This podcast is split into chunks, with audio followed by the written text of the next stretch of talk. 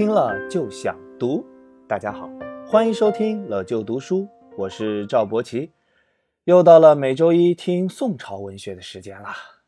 昨天晚上，斗神给大家在诸葛学堂上直播讲授苏轼的《水调歌头·明月几时有》，上千中小学生同时在线，场面极其壮观。窦鑫老师作为我们大语文的创始人，讲课讲的那是相当精彩。我们所有老师都搬了小板凳，坐在后面津津有味的学习呢。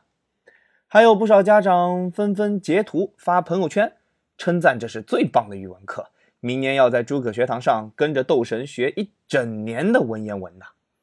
不过，这都不是重点，重点是，请问大家，斗神昨晚洗脸了吗？哈哈哈。我很负责任的告诉大家，洗了。他在家里沐浴更衣，洗的是干干净净、白白胖胖才出来直播的。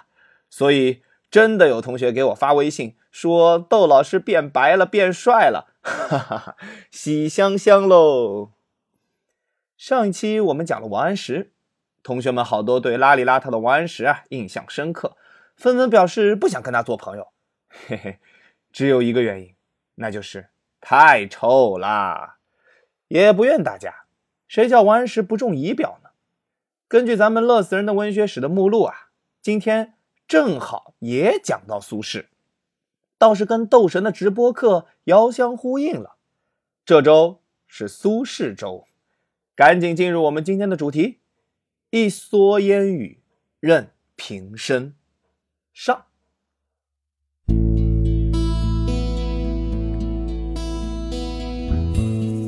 苏轼出生于一零三七年一月八日，再过几天就是苏轼九百八十周年诞辰了。一月八日，摩羯座，摩羯座男生具有高度的责任感，是名副其实的工作狂，做事一丝不苟，基本亲力亲为。这几点，我们苏轼先生都符合。苏轼的老家在梅州梅山，在现在的四川这个地方。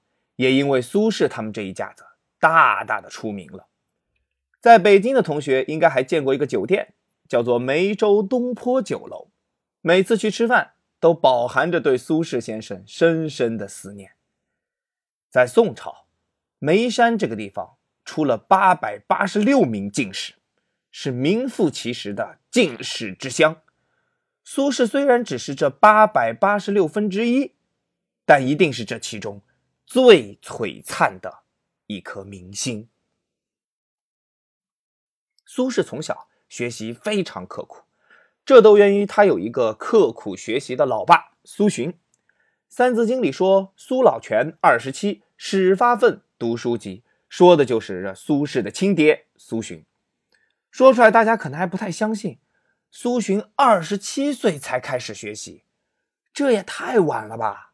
这要是现在……大学博士都快毕业了，而苏洵的读书之路才刚刚开始。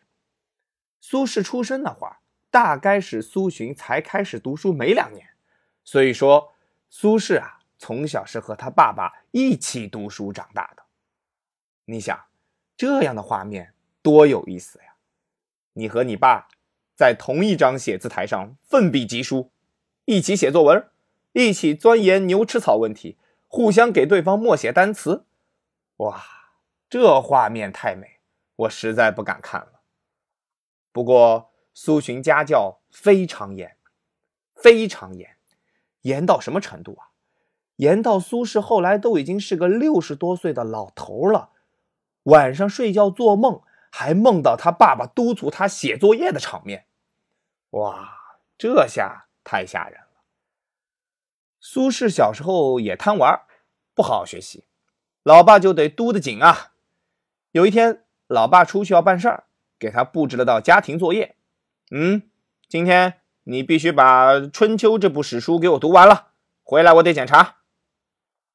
结果苏轼玩了一阵子，玩了一阵子，看了看时间，哎呦，完了，老爸应该快回来了，可是《春秋》呢？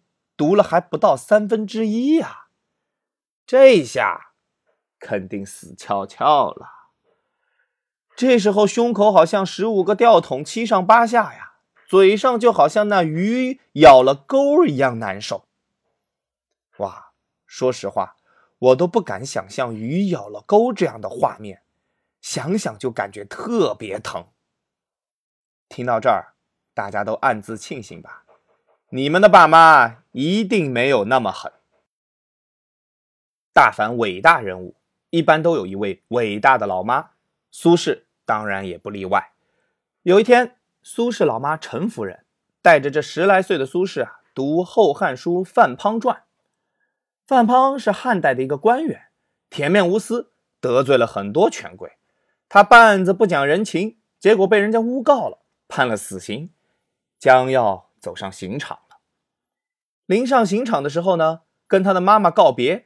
他说：“呀，母亲大人，儿子不能尽孝了，要追随皇权下的父亲了。希望母亲不要太过悲伤。”范滂的母亲怎么回答呀？他母亲说：“一个人既要追求千古留名，又要追求长生富贵。”这怎么可能呢？你为了理想舍弃了自己的性命，我这当妈的支持你。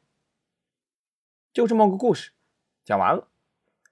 大家听完这故事什么感受？大多同学肯定会说：“范滂好厉害呀！”可是你猜，十多岁的苏轼会有什么反应？苏轼对他妈妈说：“妈，我希望长大以后也做范滂这样的人。”您同意吗？注意啊，苏轼这个回答那是相当的厉害啊！他问他老妈：“您同意吗？”这是反过来考他老妈呀。你说个老妈怎么回答？我琢磨了琢磨吧，大概有这么几种回答：Number one，好儿子，有志气，妈妈支持你；Number two，儿子，你真不错呀。范滂叔叔也是好样的，不过有一样，咱能不能不死啊？别老死啊活的，对吧？Number three，别瞎说，什么死啊活的，老娘还指着你养老送终呢，在家给我乖乖待着。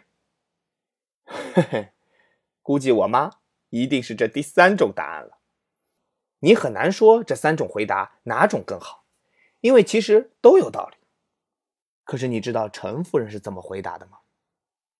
陈夫人很平静地说：“你能做范滂，我为什么不能做范滂的母亲呢？”这个回答水平太高了，别问我同不同意。你能做范滂，我就能做范滂的母亲。你为了理想舍弃自己的性命，我这当妈的呢，支持你。必须要给苏轼的老妈点个赞。人格教育、道德教育，都在这日常生活的三言两语里面了。寒窗苦读十几年，苏洵带着两个儿子苏轼和苏辙一同进京赶考。那年苏轼二十一岁不到，苏辙十八出头。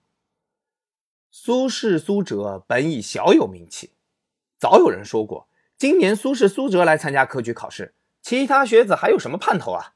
前三甲非他俩莫属啊！结果没想到，科举的路上还出了这么一个搞笑的故事。有六个自负的举人看不起苏轼，觉得他徒有虚名，就决定备下酒菜请苏轼吃饭，打算在吃饭的时候呢戏弄戏弄他。苏轼听说有人请客。对吧？很高兴，欣然前往。入席还没准备动筷子呢，其中一个举人说：“啊，我们行个酒令吧。酒令内容呢，必须要引用历史人物和历史事件，这样就能独吃一盘菜。”其余五个人都很高兴啊，好，好，好，来吧。我先来。年纪较长的那个举人说：“姜子牙渭水钓鱼。”说完，捧走了一盘鱼。秦叔宝长安卖马，第二个人神气的端走了一盘马肉。苏子清背狐牧羊，第三位毫不犹豫的拿走了羊肉。张翼德捉线卖肉，哈！第四个急吼吼的伸手把那盘肉拔了过来。关云长刮骨疗毒，第五个迫不及待的抢走了骨头。诸葛亮隆中种菜，好吧。第六个只能端起最后的那盘青菜了。哎，菜只有六盘，全部都分完了。苏轼可怎么办啊？六个举人高高兴兴，正准备吃，嘲笑苏轼呢。苏轼却不慌不忙地说道：“秦始皇并吞六国。”说完，把六盘菜全部揽到了自己面前，微笑地说：“诸位兄台，慢慢吃啊。” 六个举人呆若木鸡。哎呀妈呀，这小子太狠了！来了个秦始皇并吞六国，结果把我的六盘菜全部都给拿走了。这个故事啊，虽然出自《杂文野史》，但也是为了突出苏轼卓越的才华。那年进京赶考，苏轼和苏辙确实是状元的热门候选人。那结果到底怎么样呀？那年的科举考试题目啊，出的比较狠，大概意思是，请您论述古代君王在奖惩赏罚方面都是本着宽大为怀的原则。也就是说，古代君王是宽大为怀的，请你来举例子说明说明，论述论述。这个你必须得有丰富的历史知识，也得有很高的理论水平。而那一届科举考试的主考官。不是别人，正是大名鼎鼎的欧阳修。欧阳修特别讨厌那种啰里吧嗦、形容词一大堆的文章，最喜欢先秦散文那种清新脱俗、立意高远。欧阳修看完苏轼的这篇考场作文，大为赞赏：“厉害，厉害，写的太好了！长江后浪推前浪，前浪被拍死在沙滩上呢。”我这五十多岁的老头要被这个年轻人拍死在沙滩上喽！于是，欧阳修提笔，准备写上个第一名。